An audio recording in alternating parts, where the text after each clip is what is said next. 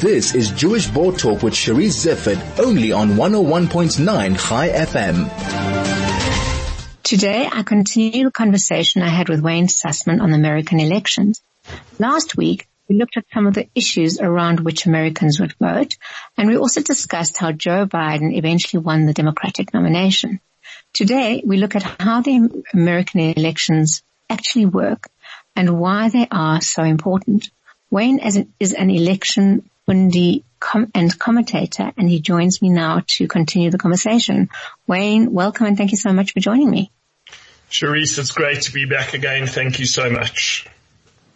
So we're on part two of a series of the American elections. Uh, last week we started with uh, the two main contestants.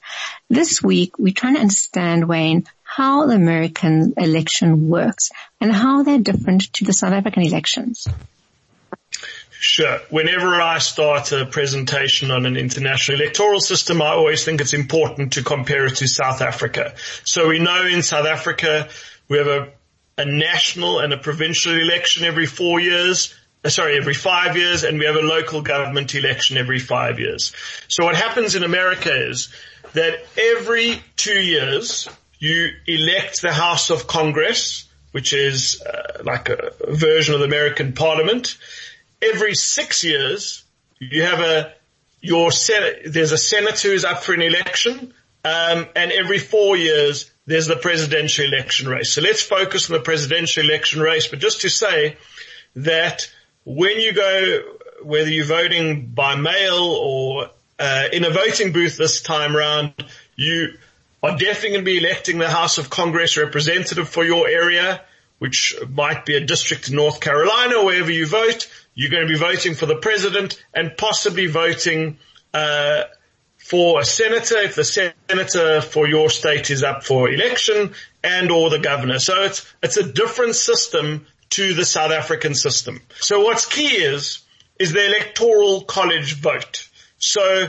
in South Africa, what happens is all the votes for the national election get tallied up and ultimately from that, say the ANC gets 57%, ultimately they'll get 57% of the representatives, give or take a quarter of a percentage here or there in the parliament. What happens in America is totally different.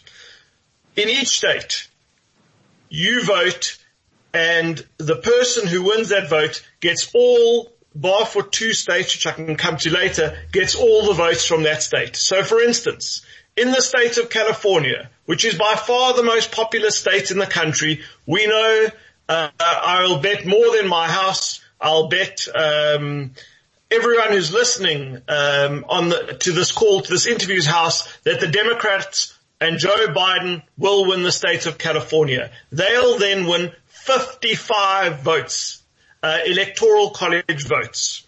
I can also bet with confidence that a state like um, Tennessee or Indiana or possibly Georgia are very strong Republican states and the Republicans will, will win that. So what is key here are the states where it's a toss up. Okay. So the states which is a toss up is where the election will be won or lost for Joe Biden or Donald Trump. So what do we mean here?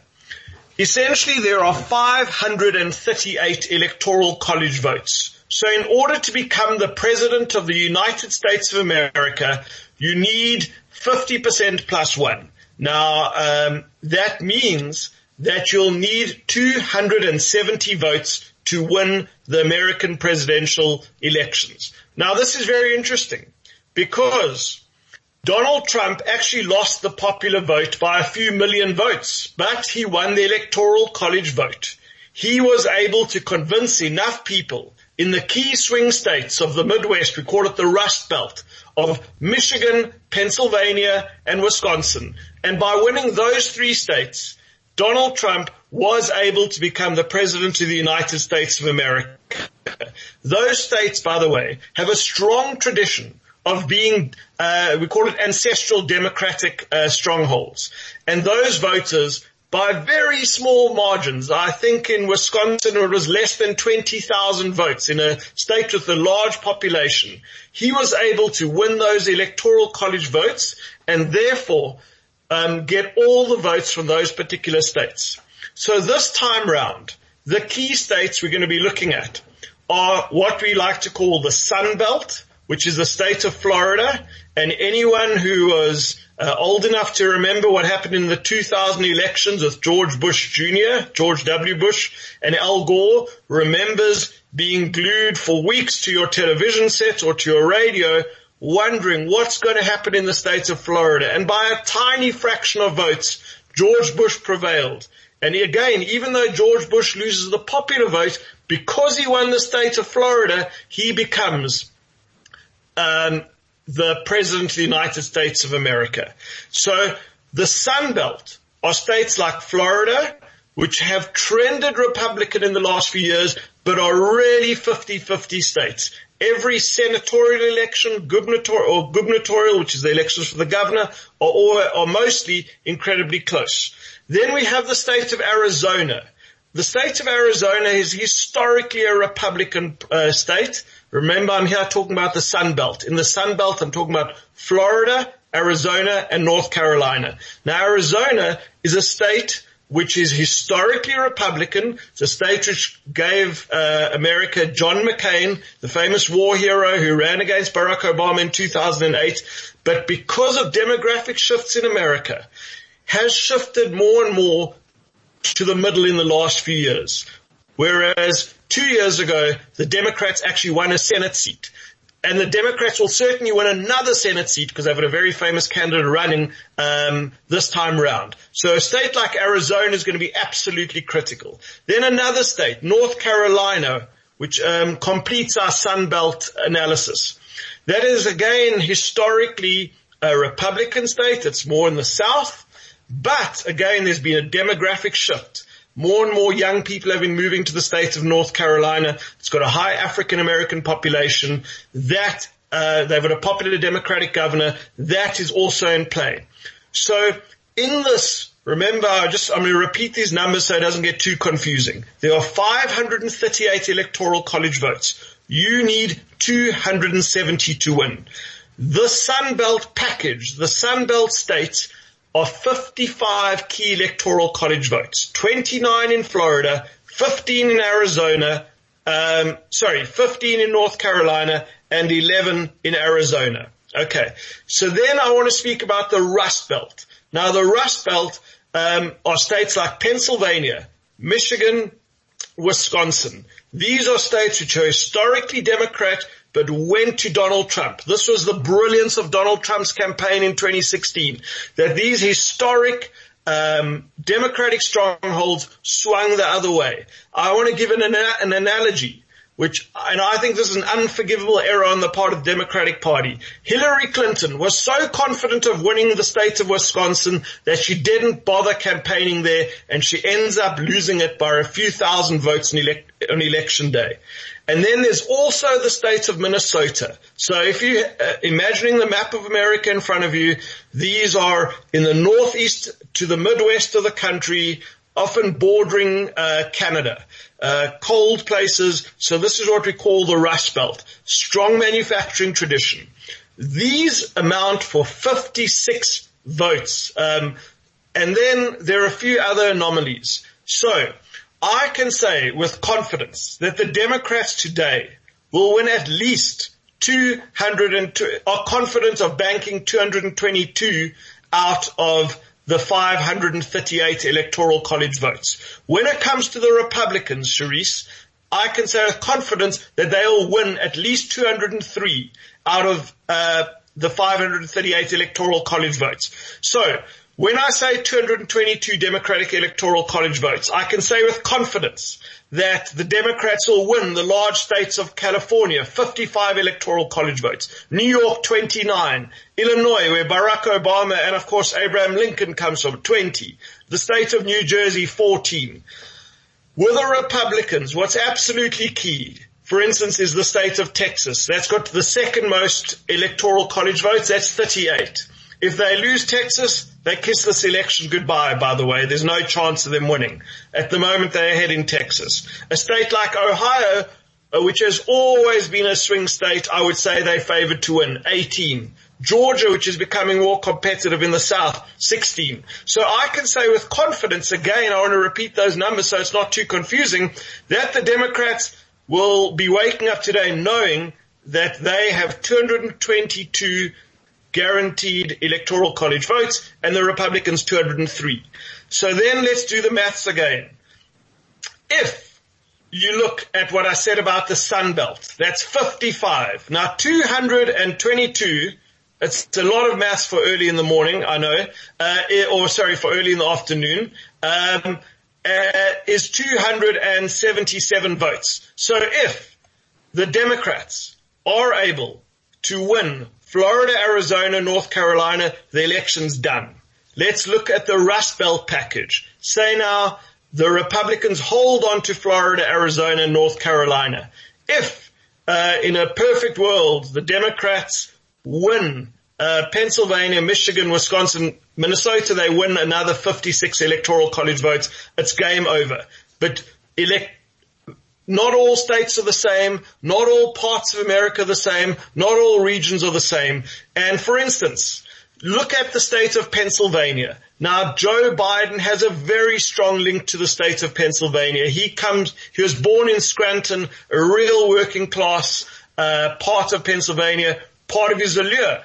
But Pennsylvania is actually much tougher for him right now than a state like Michigan, which uh, seems like is really going back to the Democrats, a state like Wisconsin and a state like Minnesota. So what might end up happening is that you could see him winning Michigan, winning Wisconsin, winning Minnesota, and that takes him uh, to just under uh, that takes him to about 259 electoral college votes.